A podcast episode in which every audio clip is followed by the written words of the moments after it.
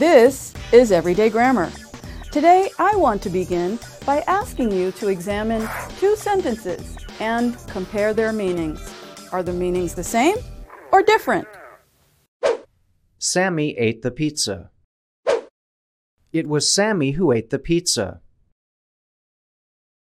So, what do you think?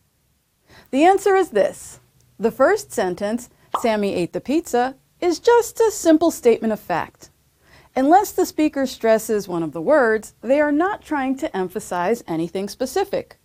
But in the second, it was Sammy who ate the pizza, the speaker is emphasizing that Sammy did the action, not some other person.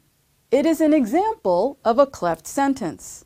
There are different kinds of cleft sentences. Today, we look at it clefts. In it clefts, like the pizza example, the emphasized information always appears after the verb be.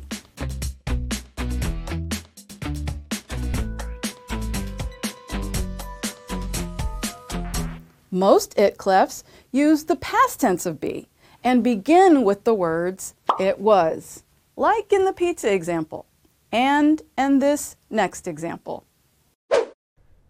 It was the girls who won the science prize. Here, the speaker is emphasizing that the girls, not some other group, won the science prize. Listen for cleft sentences the next time you hear English being spoken and ask yourself what information they are emphasizing. And that's everyday grammar.